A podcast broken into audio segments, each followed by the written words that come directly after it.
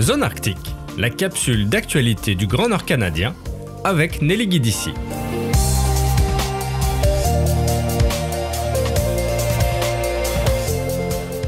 Le comité sénatorial de la sécurité nationale, de la défense et des anciens combattants a remis le 28 juin 2023 un rapport inquiétant sur la défense et la sécurité en Arctique.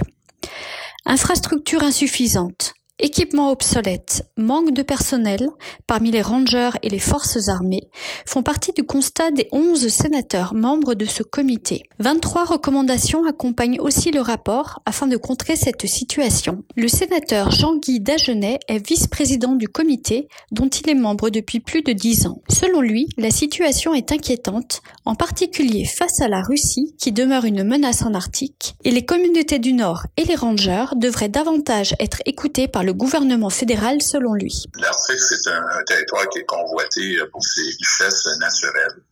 Euh, et puis, euh, il faut savoir aussi qu'avec la situation actuelle géopolitique et surtout la frontière avec la Russie, ben, il y a lieu de s'inquiéter et il faut assurer la sécurité des communautés qui vivent en Arctique.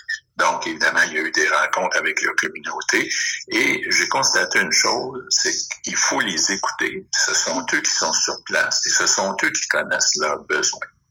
Entre autres, on a constaté aussi qu'il fallait mieux équiper les, rangers, comme je vous l'ai mentionné, euh, ils assurent la sécurité sur place. Et aussi, il faut améliorer l'Internet en Arctique et les systèmes de, de communication.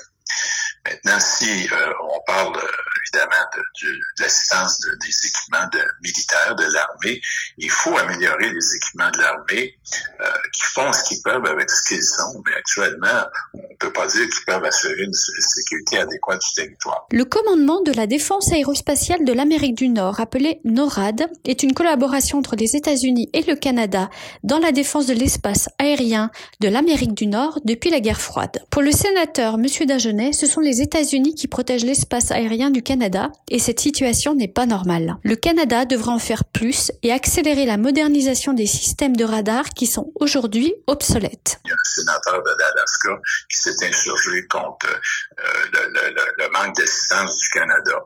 Euh, qui même il qualifiait le Canada de, négligent, euh, évidemment, dans, sa relation avec euh, NORAD pour améliorer, revamper les installations radar.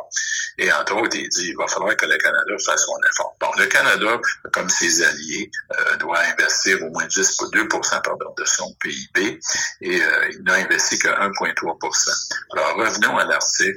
le Canada a beaucoup de travail à faire en Arctique. Si on revient, bon, à NORAD, il faut que les stations radar soient euh, moi, je suis allé visiter NORAD et Dieu merci, il y a une chance que les Américains sont là parce que le Canada ne fait pas sa part. Le Canada est blâmé actuellement. Euh, le sénateur de l'Alaska mentionne que le Canada est négligent vis-à-vis de l'Arctique. Margaret Dawn Anderson est sénatrice des territoires du Nord-Ouest et membre de ce comité depuis 2019. Originaire de Toktoyaktok, elle estime que les problèmes d'infrastructure qui sont en quantité insuffisante en Arctique est un problème majeur auquel les territoires du Nord-Ouest et le Nunavut font face depuis de trop nombreuses années.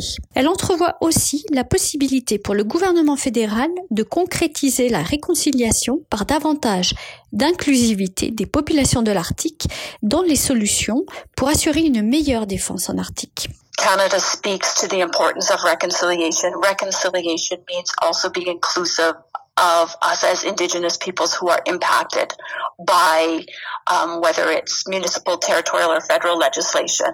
Um, there needs to be some inclusion of those of us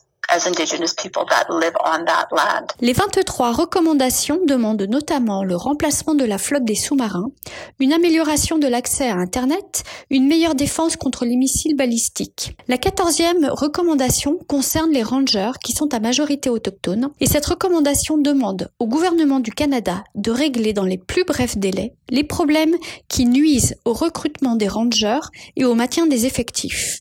Le gouvernement devrait aussi, toujours selon cette recommandation, s'assurer que les rangers canadiens ont un accès adéquat à l'équipement nécessaire et le gouvernement devrait également apporter des changements quant à leur rémunération.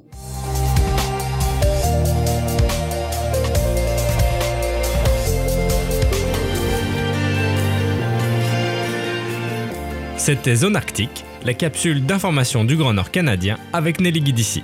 Pour retrouver tous les articles de Zone Arctique, lisez le journal L'Aquilon, disponible en kiosque tous les jeudis ou sur aquilon.nt.ca.